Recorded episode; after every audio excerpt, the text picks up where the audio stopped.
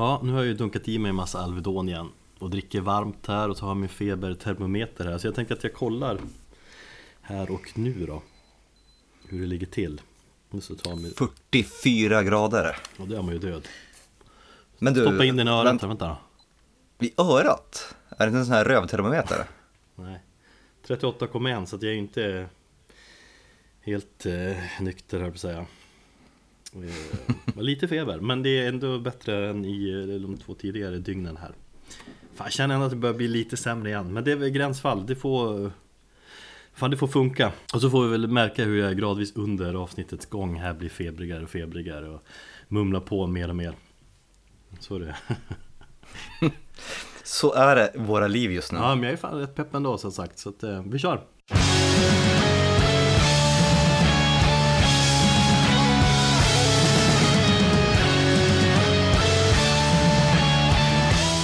Du lyssnar på avsnitt åttiofyra av Metalpodden. Välkommen. Och eh, vi som driver denna podd är då jag, Erik. Och jag, Thomas. Hur, hur är läget då? Du var på dass och du käkade tårta idag och sådär. eh, jag känner redan vad det här avsnittet kommer barka va, någonstans. Eh, nej, men det är jättebra faktiskt. Jag sitter här och dricker eh, Loka ur min sons eh, Hitta Nemo-mugg.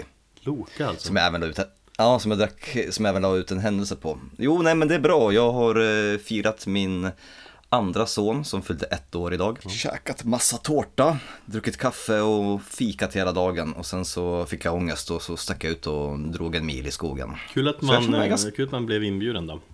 Eller inte.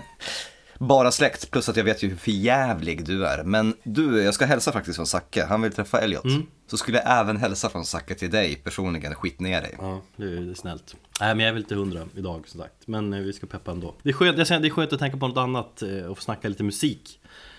Och sådär, mm. Än att ta trettionio graders feber och hålla koll på två ungar. Det är fan next level av dryghet, ska jag tala om för dig. Men du, innan vi går vidare mm. med dagens... ämnen så tänkte jag att jag ville utlysa ett stort tack för våra, all respons som vi har fått för vårat Machine Head-avsnitt. Mm. Eh, visste du om att det är vårat populäraste avsnitt näst efter intervjun med Tobias Forge? Hur eh, mäter du det? Eller utifrån... jag, koll, jag kollade på iTunes och så kan man kolla på popularitet och så kan man se att den har olika betyg och sådär. Mm. Så... Eh, det trodde jag faktiskt inte. Nej, jag trodde folk skulle zona ut efter första tjugo minuterna och så här. Men det var kul, det är många som gillar Machine Head ju. Mm. Och ja, jag har fått jättemycket personliga liksom, mejl och, och, och meddelanden där folk tyckte det var skitkul och skitintressant och var peppade. Har du verkligen fått personliga mejl? Ja. Vad som fan. Mm, du ser. Jag har inte fått ett enda. Det är sånt som värmer. Ja, men skippa sociala medier så, så får du personliga mejl. Fan vad jobbigt att skriva mejl. Jag vill ha snabba meddelanden. Jo, jag vet. Nej, men okej, det förklarar väl. Eh, ja. Men som sagt, Thomas, min kollega här, finns ju inte så på sociala medier, tror man. Men han finns ju ändå via Metalpodden på Instagram. Så om ni vill nå honom får ni skriva där. Ja, jag brukar faktiskt lurka lite grann där i, i, i bakgrunden. Men i övrigt så, så är mitt socialmediafria liv typ det bästa som jag har gjort. Ser jag just nu. Alltså, du, du är ju lika aktiv på Instagram ändå. Nej! Jo, du, du skriver med folk och bara... Jo. Fuck you.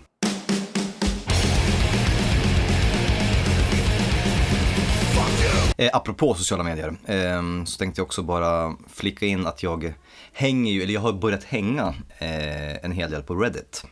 Det känner du till, va? Mm.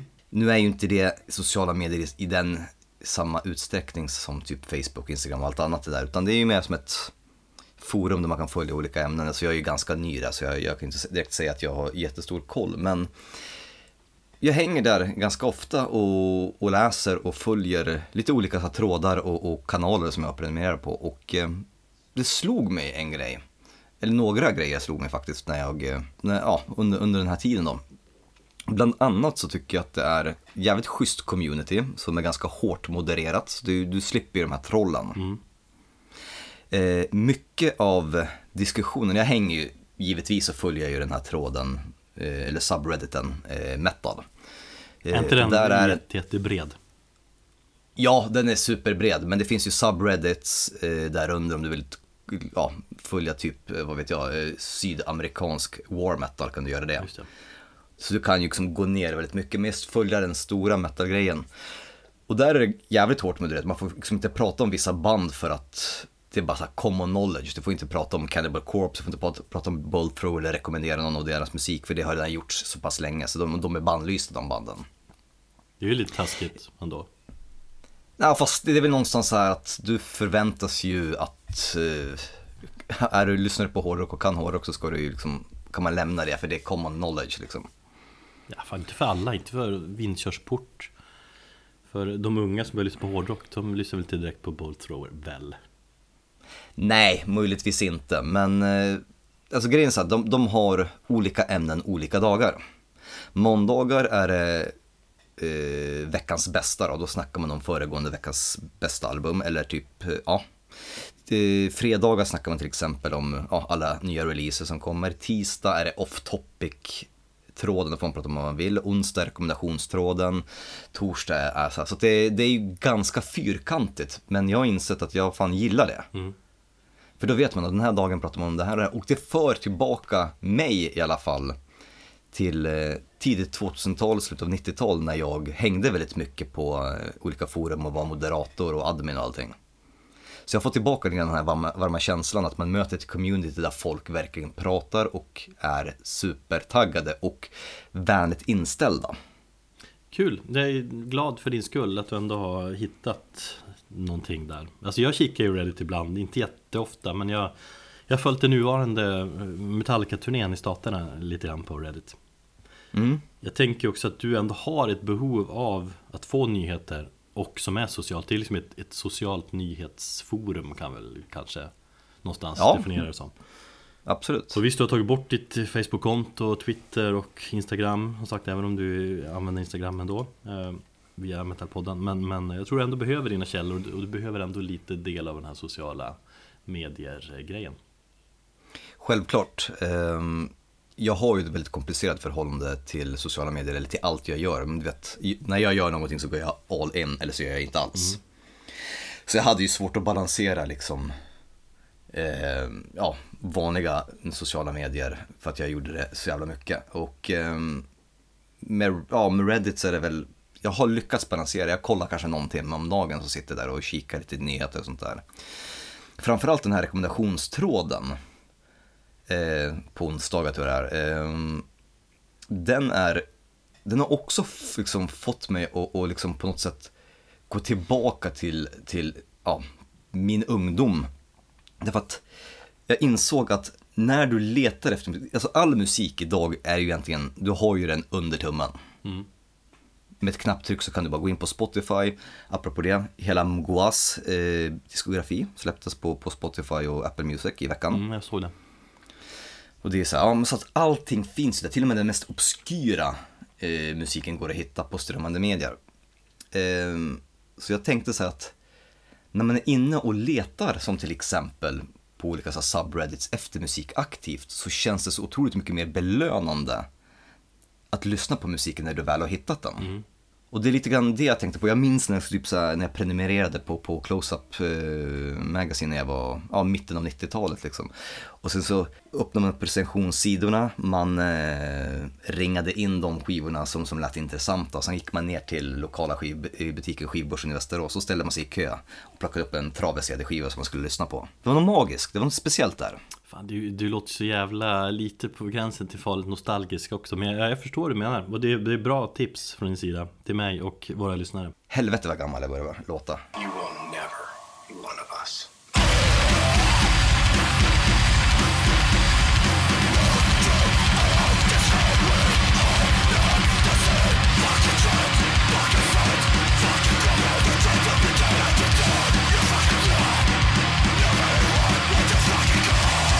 Det har ju varit en ganska uppmärksammad rättegång i Linköping senaste tiden, eller förra månaden typ, där fyra, mm.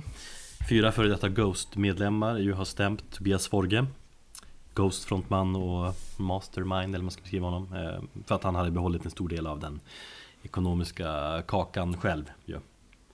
Just ja. Och de menar att det, de som stämde honom då, att det fanns ett så kallat enkelt bolag, som det heter juridiskt, där alla medlemmar skulle få en ja, en inblick och mer liksom rättvisare fördelning av, av pengarna. Eh, men då har domen kommit då där tingsrätten menar att det inte kan bevisas och att de tidigare medlemmarna har förlorat eh, rättegången och måste betala. Eh, Den har väl avskrivits eller lagts ner? Jag förstår inte riktigt de där termerna. Nej, jag är inte heller bra på koll. Men de har ju...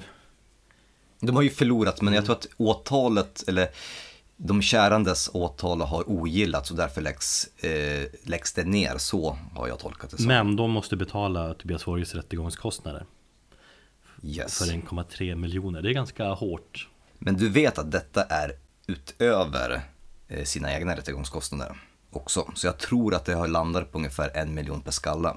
Nej, det är... Så det är... Ja. Det är lite, lite, ja, när man tänker till, alltså, jag har funderat och snackat igen med folk och sådär och, och, och det, de måste verkligen, alltså visst, man kan aldrig veta vad som, var sanningen ligger eller, att, eller hur det har varit. Jag har förstått så har det blivit mycket missförstånd. Ja. Eh, och, och vad saker sades i början av karriären och vad som hände tio år senare, det, det har liksom kanske förvridits och folk har haft olika tolkningar. Men de måste ju ha varit så jävla säkra på att de skulle vinna om de gick in i det här och stämde honom. Ja, och det får man verkligen känslan av också. Alltså det har ju varit väldigt intressant att följa rättegången, för dels så har det varit en, en stor rättegång, det får man väl säga. Jag höll på i sex dagar. Mm. Och en Linköpings tidning, Linköping News eller vad fan heter, eh, har ju följt den och, och i stort sett ord för ord har redovisat för vad som har sagts från alla vittnen mm. och så vidare. Så det känns som att man har fått en jävligt intressant och unik inblick i liksom ett stort rockband från en sida som man normalt inte har, har koll på liksom. Så aldrig får se. Ja. Och det har liksom varit ganska stora hajar, om man säger så då, med som vittnen, alltså management och studiofolk och så vidare. Ghost är ju ett av världens största hårdrocksband och det tycker jag märks vid den här rättegången. Man känner att det här är ganska, det handlar om ganska mycket pengar det här i grunden. Jag tycker jag är fascinerande att följa rättegången där båda, som sagt, sidorna är så jävla säkra på sin sak liksom. Säkra på att den andra sidan har fel. Men det har varit jävla mycket pajkastning också. Ja. Alltså någonstans, jag, jag har en, så här, en teori, om man nu ska bara spekulera fritt, att det typ advokaten i alla fall, gastarnas advokat, kände att de bara, men fan, har övertygat dem att här har vi ett, ett så säkert case, och sen så har de bara mjölkat vad, vad de kan. Ja. Så i slutändan så är det typ eh, advokaterna som, som sitter där och, och garvar liksom, ja, åt alla pengar som de har hovat in på det här. Ja, så kanske man kan se det. Om man ska vara cynisk. Mm. Sen så tycker det är jävligt trist, nu har jag ju läst allting, jag har ju följt hela den här rättegången också, men jag tycker det är så jävla trist egentligen att behöva ta del av det, för det förtar ju totalt all form av mystik kring rock, rockbandet. Ja, rockmusik, mm. ja, rockmusik ska inte handla om pengar och, och, och rättegångar och management och allt det här, utan nej, fy fan. Ja, fy fan. Men jag underhållande, men ett jävla mörker. Och så har man, när man har följt rättegången, har i alla fall jag tänkt på att det är jävligt svårt att förstå vad som är sant eller inte, alltså, eller vad som är rätt. Precis. Eller vad som är fel. Man bara, ja, men, ja. Nej, men grundproblemet har väl varit att just att bevisa om de här medlemmarna har varit riktiga medlemmar eller inte, eller om de är inhyrda musiker. Och just definitionen mm. på vad en på vad en musikgrupp är är väldigt intressant. Visst, de var ett, de var ett band på det sättet att de, de, de repar ihop och spelar ihop, men det betyder liksom inte att man har ett äh, affärsmässigt samarbete. Nej. Och det är ju svårt och intressant det där, och ganska brutalt som sagt för de fyra nu som tvingas betala så mycket pengar. Eh, slutsatsen som man kan dra av det här, och ett tips till alla kids som vill starta band: skriv avtal tidigt. Det är så jävla töntigt att göra det också. Du och jag har inget avtal. Men när hamnar vi i rättegången? Mot varandra. Ja. Men alltså, på, alltså om vi bara leker med tanken liksom, nu ska vi börja snacka om hur, exakt vem gör vad, och ska man dela upp, om vi nu skulle hamna i institutionen, vem gör vad, gör jag mer arbete än vad du gör, är ditt arbete mer krävande än mitt liksom, förstår mm. du? Det är ju sånt det här är. Bara för att de kommer på ett riff liksom, sitter hemma och leker och plinkar med på en akustisk gura som sen blir en superhit. Mm. Sen så någon annan som, som är i studion i, i, i två veckor och försöker liksom fina till det här riffet så att det blir precis som man vill liksom. det, det är så jävla, ja, det är svårt. Mm. Svårt också, många menar att Tobias, han, han målar sig ändå upp som att det är han som är den onda på något vis. Samtidigt har han ju advokater på sin sida som säger att det finns inget bevis för att de, de kan inte bevisa för att, och de har ingen rätt att få de här pengarna. Även om Tobias säkert känner att fan, det kanske är lite oschysst det här ändå. Men det har ju det har gjort fel i, i flera läger ja. under hela, hela Ghosts karriär vad jag har förstått. Mm. Om man inte har följt den här rättegången så rekommenderar jag ändå att googla fram den och läsa alla, allt som har sagts. Alltså det, det är ju väldigt intressant att göra det. Och bara typ när de pratar om det där mötet februari tjugohundraelva, då sa mm. vi ju så här. Så skickas det här mejlet efter det och man bara, hur fan ska de få ihop det här i slutet? Det är inte glamoröst att vara rockstjärna. Nej.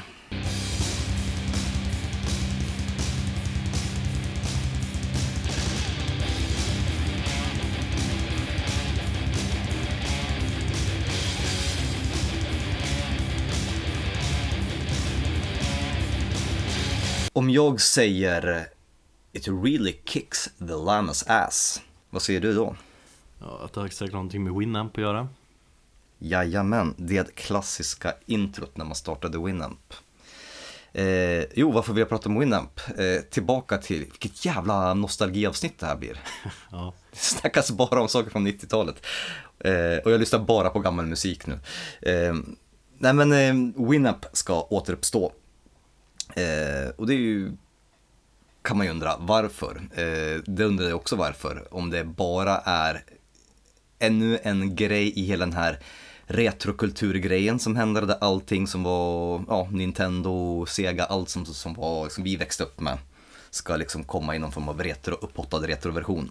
Nej, men det är ju inte det... det. Alltså, visst, du, jag tänker att de har kanske en nostalgisk och väldigt stor fanbase där du absolut är med, eller hur? Nej, det kan jag faktiskt inte säga. Jag, jag, jag dumpade Winamp när, när iTunes kom och allt det där. Uh-huh.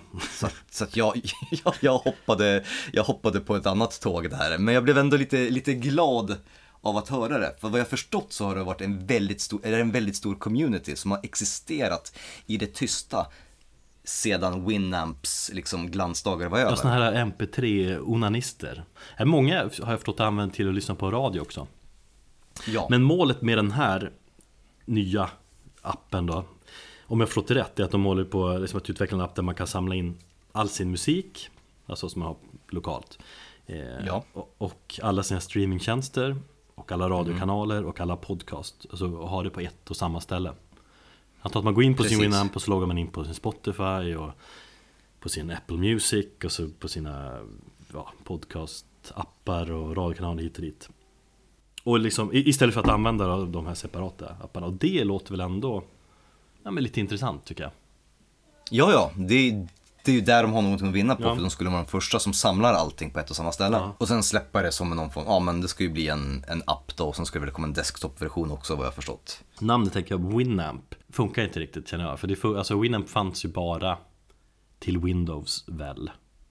Eh, blir inte lite för mycket kopplat till Windows som släpper en app som ska vara över alla plattformar och sådär. Jag tycker de borde byta namn. Jag tänker att ändå att de gamla fansen och, och de här nostalgiska rävarna kommer ändå veta att det är Winamp i grunden, men att de vill nå nya, nya användare och nya fans liksom. Du har rätt i det du säger, men jag kan faktiskt erkänna att inte förrän du sa det nyss så kopplade jag Winamp till att det var utvecklat för Windows. Det är för att jag tror att namnet har blivit ett så stort varumärke där det har liksom... Eh, eller det var ett så stort varumärke där det liksom fick ett eget liv och inte var ihopkopplat med just Windows. Jag vet inte, för en gammal nostalgisk gubbgeneration som du tillhör kanske. Men inte dagens streaming kids. Nej, det, kanske, det, är, mycket möjligt. det är mycket möjligt att de, de kanske bara caterar till, till ja, personer som mig då, och, och vi som, som körde liksom Winamp på, på, på, på våra datorer. Mm. Det, den nya, nya Winamp ska i alla fall komma nästa år. Och det, alltså, det ska bli intressant att se hur det funkar och så där. Jag tänker att man lever ju alltid i nuet lite grann. Och det är svårt att förutsäga hur, ja, men hur te- tekniken förändrar oss eller vad som kommer framöver. Mm. För det känns som att men folk är nog sugna på något, något nytt när det gäller liksom sådana här användningsområden. Kommer ni ihåg liksom när, när Vero kom? Den här nya, eller fan, vi sätter den Vero. Den här nya sociala medieplattformen som var, ska vara svinbra. V- Vero? Ja. ja. Mm. Och blev en jäkla hype. i någon dag eller två, sen dog det. Sen men, dog det. Men folk direkt bara, va, en ny sociala medieplattform? Och det var ju svinmånga som hoppade på det direkt. Va? Du var ju peppad och fan, vi finns ju för övrigt där på Vero. Följ Metalpodden där vet jag, men jag, jag uppdaterar inget. Ja, men det är ju bara, folk blev ju skiträdda när de såg att det var utvecklat av ryssar. Ja, men det var exakt. Och så att det var någon jävla idiot liksom i grunden. Ja. Utnyttjar folk och bara app, app, app, app, app. Men egentligen var det för skillnad på, på Mark Zuckerberg och Facebook. Ja, kan man ju fråga sig. Nej, men det känns ju, Facebook har ju haft mycket problem. Så att, ja, frågan är hur länge de håller. Och vad, vad kommer, vad blir nya Spotify och sånt där. Så att Winamp kanske har någonting i det här.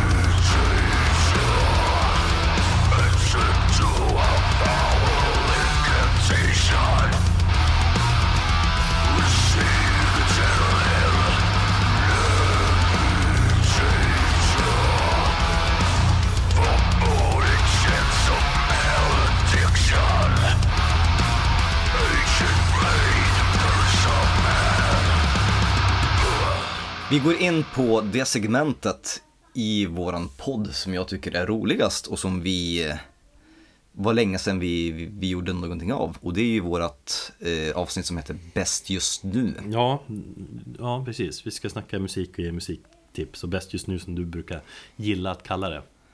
Mm. Jag tänker... Du kallar det... Nej, men jag kallar det musiktips allmänt. Bäst just nu kan man, man definiera som att det här är den bästa musiken som har släppts just nu. Så där. Nej, okej. Okay. Nej, men mest lyssnat just nu, eller det som vi peppar just nu. Ja, det som vi gillar. För jag tycker om att dela med mig av ny musik som jag har upptäckt och sen så oftast få feedback på det. Mm. Då känner man att man gör någonting. Man, man gör en liten kulturgärning. Ja, nej, men jag gillar också det. Och så brukar vi kunna tipsa varandra och sånt där. Så brukar vi säga, ja, mm. är det skivan, vad är det för någonting och så vidare. Börjar mum- mumla säga... nu, eller? Jag känner att jag är lite så här, jag hör fan inget på höger örat. Börjar bli döv nu också? Ja, jag är jävligt ont i halsen också. Och det är typ, jag vet inte, öronen börjar bli fucked up. Men vi tänkte prata om tre skivor var, eller hur? Mm. Jag har i alla fall valt tre skivor som, ja, jag vet inte, jag har lyssnat mycket på den senaste tiden. Den senaste veckan är det tre skivor jag har lyssnat jävligt mycket på. Och då får det bli då. Du säger att du aldrig har tid att lyssna på musik, ja? Nej, det har blivit mer och mer. Men sen har jag legat lite sömnlös och grejer och lyssnat på. Och då har jag, för att lugna ner mig, jag lyssnar mycket musik. Och till och från jobbet och så. Men inte lika, nej, jag har inte lika mycket tid som jag haft förut, känns som. Jag är lite förvånad över dina, eller i alla fall väldigt förvånad över ett av dina tips, så att säga. Ja. Men vi kommer dit. Mm. Ska, ska du börja eller? Jag börjar med lite grindcore, eller vad det är, i form av grindcore, veteraner och Pig Destroyer. Som har ju faktiskt funnits som band i över tjugo år. Det känns, ja, hade jag inte riktigt koll på. Men ja, det är bara att de varit väldigt långt mellan släppen nu på sistone i alla fall. Ja, jag tror jag hörde dem första gången på den här Terrifier-plattan. Tidigt tjugohundratal, tjugohundrafyra tjugohundrafem kanske. Mm. Du vet det där skivomslag som står ut lite grann med en eh, kvinnliga bröst, röd bakgrund typ. Mm. Men det, det är något skivomslag som fastnar av någon anledning. Ja, för att det är tuttar. Ja, kanske. Men det var lite ovanligt och oväntat. eh, Och sen har de släppt två, tre plattor och sånt där. Så det har ju tagit några år mellan varje. Men det var länge som man hörde någonting från dem sagt. Och nya plattan Headcage släpptes eh, sjunde september. Och det är skiva som jag har gått igång på lite otippat mycket faktiskt. jag... Väldigt otippat, det var det jag ville säga. Ja. Jag blev väldigt förvånad när jag såg det. Nej, men jag behöver typ en ordentlig grindcore rensplatta per år, lite grann så. Ja, alla behöver ja. Eh, och liksom timing är rätt och så behöver man en liten, liten käftsmäll när man kämpar på med annat och känner att det är bra.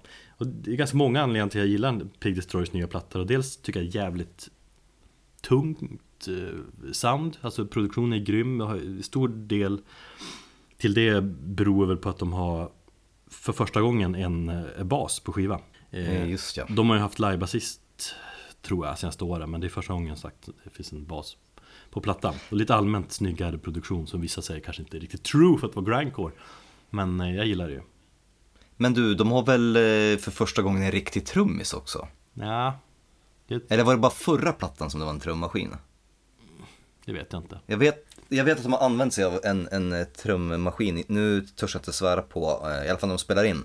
Nu törs jag inte svara på om det är förra plattan eller om det är någon annan platta. Men jag har för mig att de gjorde det. Mm. Det är möjligt, jag tror inte det, men jag säger ingenting, men det är möjligt. Eh, men sagt, till bas har vi inte haft eller basist tidigare och det tror jag mm. påverkar eh, produktionen ganska mycket. Eh, men sen gillar jag den för att det är ja, ganska fokuserad eh, platta känns som, de vill att göra bra ifrån sig och, och, och framförallt bra variation, bra dynamik som jag ofta är ute efter. Vilket känns viktigt för genren också, för det känns lite som att de försöker renodla eller, eller att det inte är en renodlad grindcore-platta. Det känns som att de vill ta liksom, konceptet vidare, bryta lite mot regler och sådär. Jag kan tänka mig ett sånt här mm. band som har varit med inom den genren eh, och har utvecklat den och sådär. Det känns som att de, ja vad fan, efter tjugo år vill, vill testa att göra lite andra grejer. Ramarna är liksom större, eller ramen är större än vad den kanske har varit förut. Eh, jag tycker det fortfarande, fast de är då gubbiga, att det är imponerande kraft fortfarande. Fast jag vet inte, grindcore kanske är en genre där man kan bli gammal och, och, och jättegubbig och ändå leverera. Alltså det som är bra med genren är ju att ju gubbigare du blir och ju svårare du får att hålla, takt, hålla takten och ja, hålla dig på konditionen, så kan du börja göra kortare låtar och desto mer true blir du. Svårare att hålla tätt. Mm. Ja, det också. Men alltså, du kan ju vara sextio år gammal, spela grindcore och göra låtar som är sju sekunder långa. Och du har ju sån jävla true cred så det finns inte. Ja, det, ja exakt, det blir lite häftigare att spela grindcore som sextio plus gubbe. Ja. Det är sant. Ja, det är någonting med det man gillar också. Mm. Så ja, det är, kanske det är genom perfekt platta. Liksom två, tre låtar kanske var ah, sådär, standard. Men det är många låtar som har sagt har någonting nytt. Och, och det, det gillar jag. Och gillar den här dynamiken som jag pratar om. Jag fastnade inte alls för, det, för den skivan när, jag, när den kom. Nej. Men, men jag har kanske inte gett den så jätte. Det var mest ett med här tyckte jag. Ja men så kan det vara ibland också. En, en platta som är, i vissa fall, alltså beroende på när man lyssnar på den. Du vet. Jag, jag berättade ju igår att jag försökte lyssna på Bloodbath nya platta. Just det och, du, det och du trodde att det var för att den var dålig. Nej jag, jag, jag kanske. Men alltså jag hade ju sett trettionio graders feber. Och bara, ingenting som fastnade. Allt kändes bara som en gröt och så var jag liksom ja. Trött att läsa. Så det, jag, menar, jag menar att det påverkar beroende på vad man är för, för fas själv och så. Eh, vi skulle lyssna på låten Circle River som kanske sagt inte är renodlad grind då men jävligt bra, ösig och eh, lite groovig sådär som jag är inne på.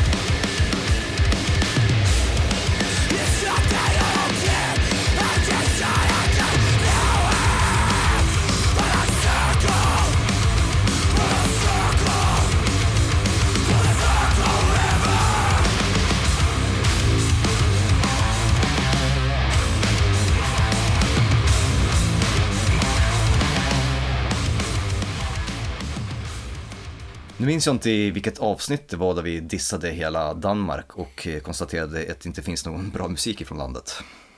Kim gick igång, vår kompis gick igång på det som fan. Hur fan kan ni säga det? Vi sa det med lite ironi också. Eller ja. Ja. Ja, någon, lite, lite, ja, lite sanning tycker jag det finns i det. Men... Ja, sanning på det viset att, att liksom, när man snackar hårdrock och metal så är det tydligare vad som finns eller vad som kommer från Sverige och Norge och ja, men även Finland såklart. Inte lika tydligt vad Danmark har kommit med.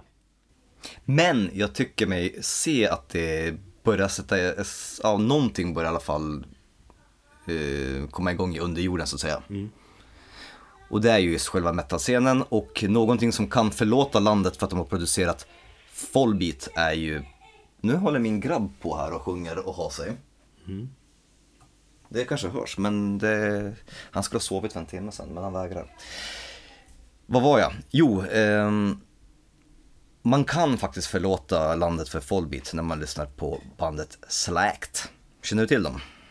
Ja, alltså... Jag hade förut missat att de har släppt nytt. De släppte ju en platta förra året. Yeah. Ja, jag vet. Jag bara råkade komma över den och blev helt knockad. Ja, galningar. Nej, men det snackas mycket om vilket bra liveband det är. För folk som har sett mm. dem live. Så därför har jag kollat upp dem. Ehm, och jag gillar att de kör någon typ av black metal, heavy metal typ. Exakt. Eh, ja, de släppte ju Domus Mysterium eller någonting. Så hette den eh, förra mm. året. Eh, Jag minns att jag recenserade den för Close-Up och tyckte att den var... Jag gillade inte den, men jag tyckte att den var någonting på spåren.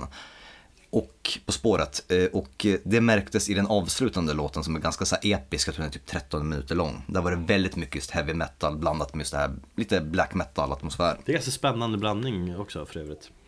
Ja, och här på det nya albumet The Wheel som släpptes nyligen... Ehm... och som jag som sagt jag hade inte ens någon aning om att, att de skulle släppa någonting nytt, eh, så har de förfinat konceptet och det är, det är riktigt, riktigt bra. Eh, det är som sagt, den är, jag skulle inte, alltså, för det första så är det, det är androgynt på det sättet lite grann som Tribulation är. Och jag tycker det finns flera likheter med Tribulation också, och det är kanske en lite lat eh, referens att slänga in. Ja, just det här androgyna, om du tittar på killarna på deras promobilder, det är unga killar, fint, långt, lockigt hår, kråsskjortor, uppknäppta skjortor liksom, lite grann så, och så, så för de sig lite grann så som typ, ja men, uh, Tribulation är på scen. Mm.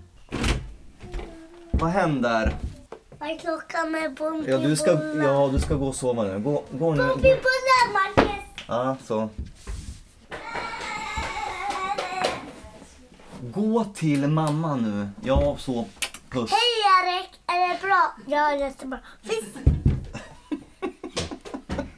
Ja. Ja, där fick du en hälsning i alla fall. Yeah. Eh, vad fan var jag? Prata om Tribulation och androgyna känslan. Ja. Ja, men så gillar jag blandningen. Alltså, mellan just heavy metal och black metal. Jag får en sån känsla av ett Iron Maiden med corpse paint på en kyrkogård. Ja, den, den är en skön beskrivning. Normalt är det jag som gillar sånt där. Alltså du gillar ju mer...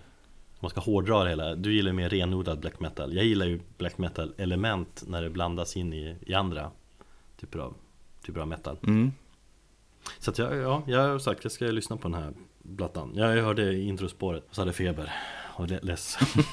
Vi lyssnar på låten eh, V W A. Vad det står för, det vet jag inte.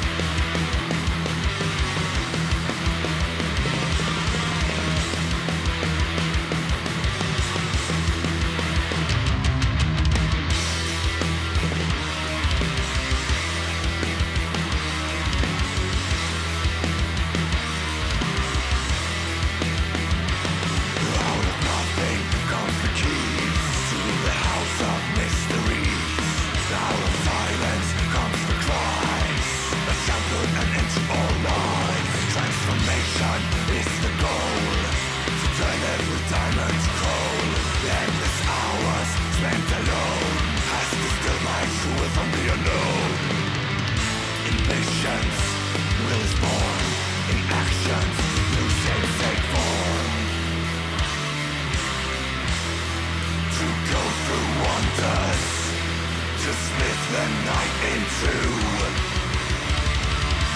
Nu tänkte jag ta tillfället i akt och prata The Sword. The Sword. De släppte ju sin senaste platta just Future heter den, va? Eller var det förra? Nu fick jag lite hjärnsläpp här. Nej, den släpptes i år. I våras. Och nu har de ju gått ut med nyheten om att de ska ja, ta en paus. Eller de ska spela klart den pågående turnén här i staterna. Och sen ska de ta en paus på obestämd tid. Och de ställer in en inplanerade Australien-turnén och sådär. De menar att de har funnits som band i femton år och så har de turnerat konstant och spelat in skivor och liksom konstant tagit på krafterna, så de har blivit lite less, kört in i väggen. Kan man absolut förstå på alla sätt, så att de behöver chilla lite grann. För mig känns det lite logiskt också på det sättet att bandet har för mig hela tiden blivit lite mer och mer ointressant. På vilket sätt? Alltså jag har inte alls gått igång på de senaste tre plattorna på samma sätt som jag har gått igång på de tre första. De tyckte jag alla okay. var svinbra. Och sen började intresset dala lite grann. Alltså de gick ifrån, de gick från någon sån här stoner, doom sound till ett mer liksom renodlat klassiskt hårdrock sound. Lite mer typ Thin Lizzy känner jag. Och sådana right. influenser. Och jag, jag brukar alltid gilla band som ja, men vågar utmana sig själva och göra vad de vill och utvecklas och sådär. Men jag, ja, men jag gillar helt enkelt inte den senare delen av bandet lika mycket som den första. Känns inte lika mm. tufft. Så för att minnas The Sword när de var som bäst, så går vi tillbaka till debutplattan Age of Winters som kom tjugohundrasex. Ja, men jag lyssnade igenom den i dagarna här när de eller kom med, eller pratat om att de skulle lägga ner, och ja, jag minns liksom hur mycket jag gick igång på den, eller hur mycket jag gick igång på den nu också. Och, så, och på många sätt kan man väl säga att skivan är, den är ju ja, men det, det var ju många band som kom där tjugohundrasex omkring det som hörde till den här ja, sjuttio-tals nostalgiska retro Black Sabbath-grejen. Det har ju också koll på, eller det har vi ju kanske pratat om. Jo, absolut. Men det så, de, jag tycker de ändå hade moderniserat det, liksom gjort det lite så här populärt bland en yngre publik, kan jag tänka mig. De hade väl någon låt på uh, Guitar Hero också, om jag minns rätt. Ja, du som har det spelat, har du faktiskt. Du som spelar så mycket Guitar Hero. De är det tror jag de hade. Och folk bara, kidsen där, femton-åringarna som kanske inte har lyssnat så mycket på Black Sabbath och grejer. Då, då tänkte de att, fan det här riffar ju, det här svingar som satan. Alltså jag kan verkligen inte eh, placera deras musik just nu. Jag vet att jag har hört den någon gång. Men ja, det är ett band som jag har så otroligt dålig koll på. Ja, men det är, exakt, det är lite svårt att hänga med sånt där band också som förändras så mycket. Eller man känner väl igen ganska mycket. Fast om du jämför den senaste plattan med den första så är det ganska uh, olikt, får jag säga. Mm. Men har de verkligen tagit en, en paus eller har de lagt ner bandet? Nej, de är ju en paus på obestämd okay. tid. tid. Och det kanske mm. är att de kommer fram till att de behöver lägga ner. Eller jag vet inte, vad fan, de, det är väl... Jag tror gitarristen har något nytt projekt på gång och sådär. All right. Och det är väl vettigt att ta en liten, liten paus. Och så gå tillbaka till soundet de hade tjugohundrasex. För vi ska lyssna på, vi ska lyssna på hitten Freya. Som bara för att liksom minnas hur balla de var. Med, med sin stoner, riff, doom, metal. Eller vad man ska kalla det. Och för att få in en Metallica-anekdot också. Så Lars Ulrich, han gick igång som satan på The Sword. Mina tiden. Ja, just ja. Mm. Jag tror därför många fick upp ögonen för dem också. De fick ju spela som förband där typ tjugohundranio. Och just den här låten har ju Ulrik gått ut och spelat med dem. Finns att titta på på Youtube. Hålla antakten. Alltså folk lever klanka ner på eller klankar väl ner på att han förstör och så här, men jag tycker att det är härligt. Alltså man verkar se hur mycket han diggar, hur mycket han går igång på. Men fatta fatta den makten som Lars sitter på. Han, han kan liksom säga att han diggar ett band och alla tappar sin skit och bara börjar lyssna på det. Mm. Det är jättetacksamt ur marknadsföringssynpunkt. Mm. Sen så vill han spela med dem och så bara pajar han allting och får bli skit. Nej, jag tycker inte han pajar. Men man kan, man kan youtuba uh, The Sword och Freya och Lars Ulrich där, så får man se och får man avgöra. Ja. Men man ser hur mycket han, han gillar i alla fall. Men det, då, det här är ju allmänt en sån här låt som det är väldigt svårt att inte digga som fan till. Så nu lyssnar vi på den och minns hur de lät tjugohundrasex.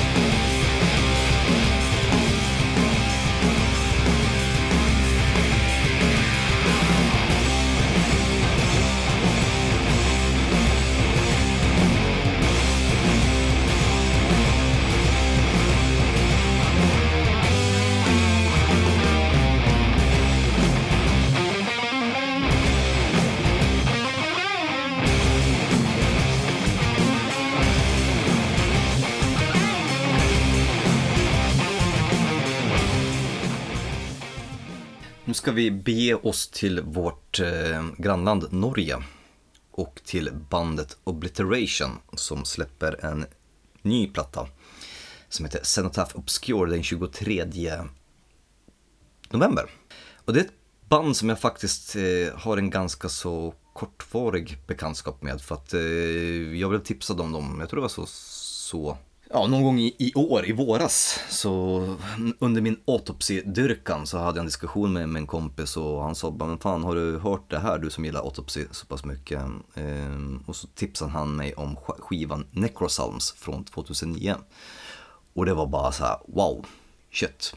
Det är verkligen liksom perfekt döds och, och liksom med det här perfekta gutturala lätet som jag, som jag letar efter, där man ändå har, för det jag älskar med Autopsy, det är Chris Reifers röst, att den är så pass tydlig. Mm.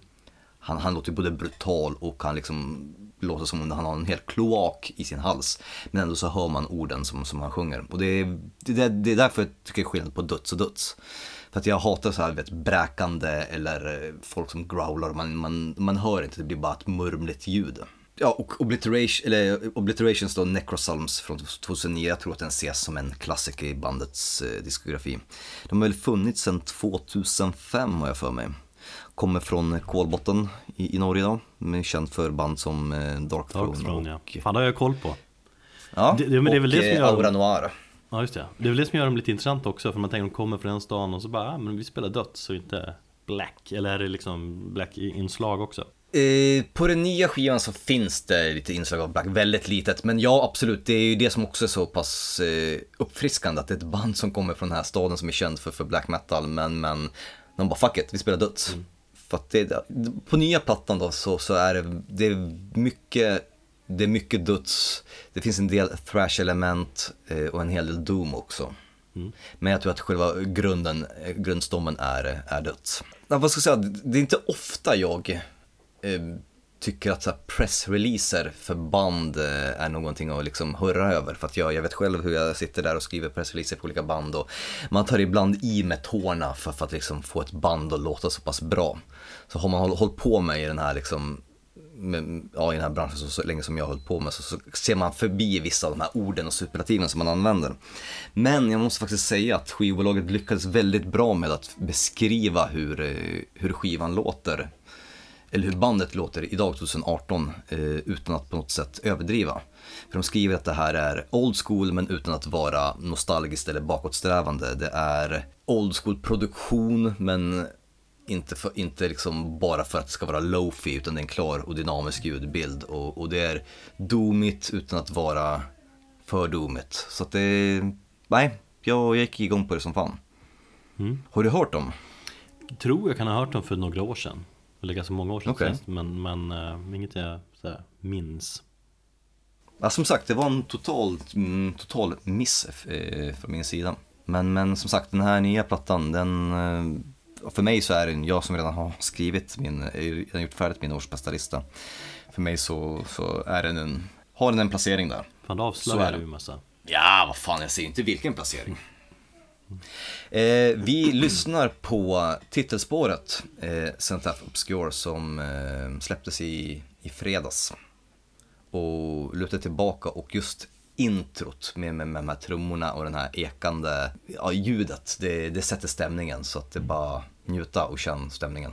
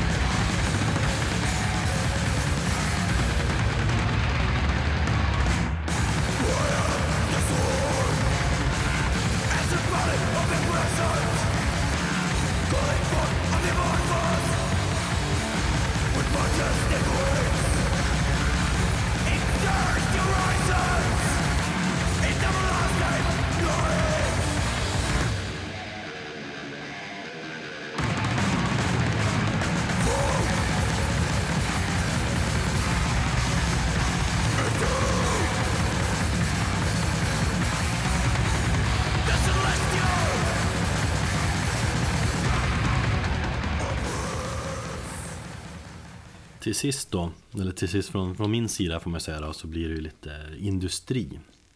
Eller, mm. eller industriell dom är väl en bättre beskrivning. Är det det du lyssnade på på väg hem från jobbet när du ska hämta upp din sjuka son från förskolan?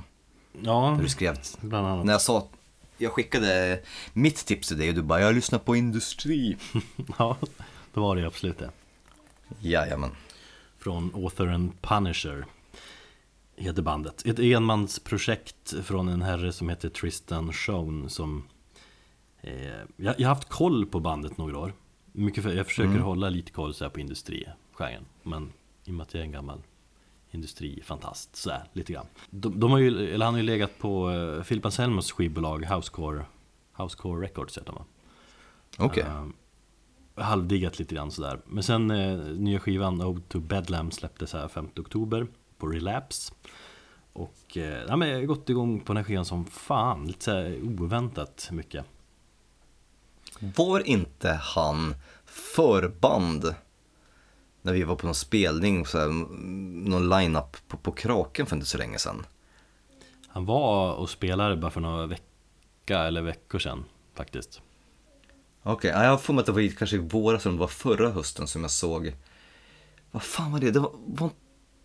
Ja, skits, ja, skitsamma. Jag tror det var om det var Cult of Fire som skulle spela eller någonting. Mm. Så, var, så var det så här två, tre förband. Och jag för mig att han spelade då också. Eh, ja, det kan han ha gjort. Men så han var här... Duktig killen. Ja, han var här alldeles nyligen också. Och det var jävla, jävla trist. Men eh, jag måste, nästa gång måste jag fan dra och se honom. För det ska visst vara ganska spektakulärt. Eller häftigt. Jag måste säga att jag gick igång på... den skivan som fan, alltså bara i, ja men när jag lyssnar försöker på Bloodbath till exempel, ingenting mm.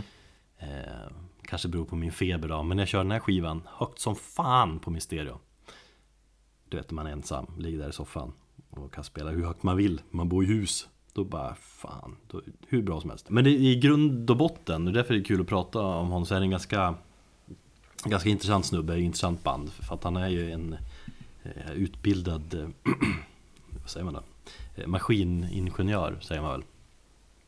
Han har jobbat mycket. Fan vad, det är ju så jävla hårt att spela industri också. Ja exakt, för han har jobbat mycket inom yrket. Han bygger liksom maskiner. Och så har han en metalbakgrund som, ja men han har spelat i metalband. Och det var väl någonting han ledsnar på, att förena jobb och liksom spela på någon sunkig klubb där och dricka whisky fyra på morgonen. Och så sen ska man upp och harva på och jobba. Så att han bara, fan vad ger det här egentligen?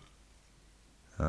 Men då kom han på idén att, ja men fan man ska, jag kan förena mitt jobb och mitt musikintresse då, och göra något spännande där. Så då har han byggt massa olika maskiner som skapar ljud. Okay. Eh, han kallar det drone-maskiner och dub-maskiner typ, byggda i, ja, men i metall typ. Och eh, med typ av open source elektroniska kretsar som man lägger in. Och det är typ mm. stora grejer, spakar och reglage och saker där kan dra fram, tillbaka och snurra, och så blir det olika så här industriljud. Ja, det minns jag, för att när jag såg honom på spela där och så, så hade han en massa konstiga grejer uppe på scenen. Tror du har sett honom? Ja, men jag sa ju att alltså, jag, gick, jag, var, jag såg kanske de sista tio minuterna ja, okay. bara. Jag var, jag var där för, ett, för huvudbandet, som sagt jag vet inte om det var Cult of Fire, om det var någonting annat. Ja. Men, så jag gled dit i Kraken, såg de sista kvarten kanske det var. Ja. Coolt. Och då tänkte på, här är en snubbe som står ensam på scen omgiven av typ jättemånga konstiga maskiner. Ja, ja det är jättehäftigt. Det är ganska unikt så. Men sagt, vi skapar olika, alla de där maskiner, olika basljud och trumljud och så vidare. Väldigt coolt, väldigt industriellt. Och det är sagt, det är i första hand sådana här maskiner han, han gör sin musik med. Fan, riktig industri-metal i dubbel bemärkelse får man ju säga. Verkligen. Och jag gillar beskrivningen också, industriell doom, för det, för det är väldigt tungt och väldigt, väldigt riffigt. Så jävla tungt. Fan, du, du säljer in det bra. Jag lägger till det här på min, i, i min att lyssna på lista direkt. Ja, ja men vi, vi ska väl lyssna lite grann då. Vi får lyssna på låten Nazarene. Eh, och jag rekommenderar att lyssna på skivan högt som fan med, med en bra stereo, för då kommer det liksom det här industrisoundet och tyngden, basen är jävligt grym. Det, då kommer det fram eh, bättre. Jag ska väcka mina barn till dig imorgon.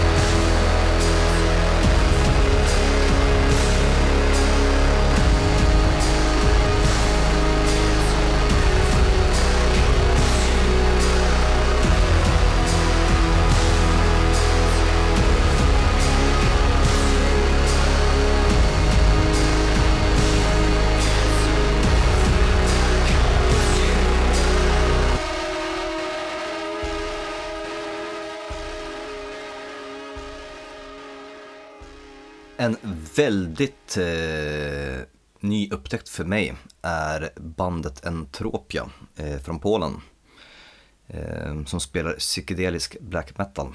Eh, någonting som jag också bara snubblade över faktiskt av en slump på Reddit. Ja, det är din nya källa till ny musik alltså? Ja, förut så hängde jag väldigt mycket på Bandcamp, så kollade alltid på så här next recommendation när man, du vet, gillar någonting eller så. Mm. Så gick jag bara vidare, men jag märkte sen att det var inte så jävla bra. Det var mycket band därifrån som jag lade till på min wishlist som jag inte tyckte var bra. Alltså Bandcamp är en fantastisk källa till att hitta ny musik, och där folk lägger upp liksom en okända människor som liksom bara lägger upp musiken för sakens skull. Mm. Så det är fantastiskt tycker jag. Men, men jag tycker inte jag fick de rekommendationerna som jag ville. Och jag gillar ju inte att bli, inte att bli rekommenderad eh, saker. Till exempel Spotify och Apple Musics alla algoritmer. De bara, ja men du gillar Cannibal Corpse, eller du har lyssnat på Cannibal Corpse här. Du får, vi rekommenderar Sum fyrtioett, True Story. Mm. Um, så att jag gillar ju, det jag menar med att belöningen är så jäkla mycket bättre när man hittar ett band som man har kämpat för. Man vet kanske någonstans i bakhuvudet vad man är ute efter. Idag är jag sugen på att titta eller lyssna på det här. Man, man gillar ju att bli personligt tipsad. Alltså att någon personligt tipsar dig om någonting. Ja, det man också. Följer folk ja. Som man verkligen vet har bra, i regel bra musiksmak. Så jobbar jag oftast jag. Alltså jag är också inne på Bandcamp i perioder, men det är så här, det är som ett av tjugo band som man verkligen verkligen fast går igång på liksom. Ja. Det finns ju intressanta som... grejer, men man känner att ah, och det krävs mycket tid och så här. Ja, men inte jag känner andra filtreringskanaler som jag brukar prata om. Men det som jag säger i den här rekommendationstråden på Reddit, så alltså det var en kille som skrev, en, en, en användare som skrev, jag, idag är jag sugen på att lyssna på det här. Kan ni gå in på min Last F M-sida, eh, kolla vad jag gillar, och sen så är jag ute efter det här. Så hade, så hade personen specifierat liksom, eh, metal i den här, den här årtalet, eh, det här det här landet. Jag tänkte bara, vem fan orkar gå in och hjälpa en annan människa på det sättet? Jävlar vad respons personen fick. Ja, men då ska du lyssna på det här, det här tror jag kommer passa, fast då ska du lyssna här från, från åttiosju, från Sydamerika liksom. Och det är, så, det är så otroligt mycket kärlek i communityt, man blir nästan glad, medan jag själv bara såhär, fy fan, och orkar liksom. Mm. Men det finns ju sådana Facebook-forum också, där det är liksom på nördnivå rekommenderas och sådär. Jo, jo, det är sant. Eh, men i alla fall, jag, jag kom över polska Entropia, ett band som har funnits sedan tjugohundrasju och nu har släppt, de släppte sin tredje skiva Vacuum i slutet av september. De var mer psykedelisk black metal på sina två eh, första skivor, lite mer åt det här eh, Oranzi Pazuzu-hållet. För övrigt en artist som jag har haft eh, väldigt svårt för, och en stil som jag har haft väldigt svårt för. Jag vet att inom just psykedelisk black metal så är han väldigt stor. Spelade för övrigt på Bloodbath förra året, men jag såg aldrig om. Så det här är nog kanske Jag pratade med Kim om det här som, som verkligen älskar Oransi, ehm, och han sa att det känns som en light-version, och det är mycket möjligt att det kanske är det. Men för mig som, som haft svårt för stilen så kanske det här är en inkörsport till, till att kolla upp genren lite mer. ehm, Det är ju så här väldigt repetitivt i stundtals, det blir väldigt eh, tantriskt nästan och hypnotiskt när vet, riffen bara går om och om igen. De första låten är typ tretton minuter lång och den är nästan så här som en, en så här tribal låt kan man säga. Men de har väldigt mycket schyssta och atmosfäriska utsvävningar. Ibland så, jag har sett på, på, på Youtube och folk som tydligen har följt bandet från, från starten att de har blivit anklagade för att de går lite för mycket åt shoegaze-hållet, lite mer åt Alcest och, och Death Heaven. Jag kan inte riktigt hålla med om det. Men alltså psykedelisk black metal, alltså M G W A, är inte det någonstans där också? Nej, det, det, de skulle definitivt inte kategoriseras som psykedelisk black metal. Eh, vad de kategoriseras som vet jag inte. Det är väl, de själva säger ju att de spelar, de jämförde ju, eller de marknadsförde ju Exercise of Futility med fyrtio minuter ren black metal, ingenting annat. Sen så gör de det på sin eget sätt med att de har väldigt mycket av, du vet, de här dissonanta riffen, de här melodierna som går om och om igen. Ja, det är det jag tänker, som liksom du säger, repeterande riff, så att det blir lite psykedeliskt, eller så tänker jag, men... Nej, men alltså, psykedeliskt får du tänka på att också det, det finns en flummighet i, i Entropia som inte finns i M G W A. Mm, okay. Så du får nu kanske lägga till det här flummiga. Sen så har ju M G W A som sagt, de har väl också en egen särskild stil som jag tycker är ganska ledande för, för, för den polska black metal-rörelsen just nu. Det är ju många band i, i, från, från den liksom, det geografiska området som M G W A kommer ifrån som, som gör någonting liknande. Mm. Så jag tror säkert det är någon form av ny våg kan man kalla det. Entropia står lite grann utanför där. Eh, relativt okända, men som sagt de har en väldigt initierad och liten fanskara. Jag tror att det här kanske kan vara ett album som tar dem lite mer ut och, och, och breddar dem. Och, och gör att folk får, får upp ögonen för dem. Snyggare produktion. Eh, som sagt kanske går lite mer åt tjugo-ishållet. Ja, lite lättsammare än man jämför med tidigare plattorna, men... fortfarande, jag tycker inte har gjort någon avkall på, på, på, på, sina, på sitt signum så att säga. Mm. Och alltså shit, jag har, det här var så perfekt musik att förlora sig till på tunnelbanan när du sitter och gör monotona arbetsuppgifter på jobbet, så har det bara funkat. Jag har liksom bara haft den på, på, på repeat hela tiden, skivan, så bara oj, jag är inne på min femte genomlyssning. Det är väl inte alltid jättebra betyg på en skiva som bara ligger på i bakgrunden, men jag förstår. Ändå. Nej men alltså, du först- ja, men ibland så, nej ja, absolut, vi, vi ska det vara så, men musik att förlora sig till. Mm.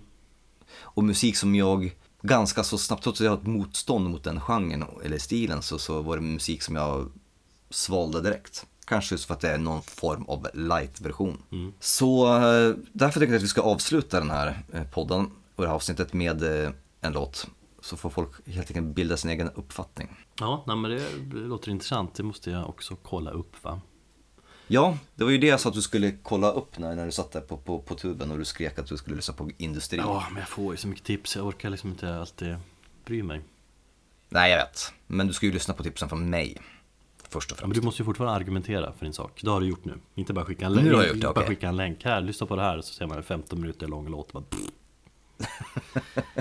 Nej, jag orkade inte sälja in det just då. Nej, men då vet jag att du lägger ner det i papperskorgen direkt. Du ska gå och lägga dig. Nej, jag ska ta en dusch och så ska jag prata med min mor som har kommit, ska vara här en vecka. För eh, min sambo ska åka iväg till Tyskland i tre dagar. Hon har ett living hell och har med mina ungar att göra då. Åh fan, ja, jag tycker att hon förtjänar att sticka iväg. Jag ska kolla på skräckfilm nu, det är ändå Halloween. eh, Tack för att ni har hängt med och lyssnat. Vi klarar ju det här avsnittet bra ändå. Eller jag klarar ju ja. Hyfsat. Som sagt, jag har haft en son som har sprungit omkring här utanför min garderob, så att eh, om han hörs så får ni helt enkelt köpa det. Ja, så är det. Vi lyssnar på Astral från Entropia och eh, vi hörs igen om två veckor. God natt. Ta hand om er.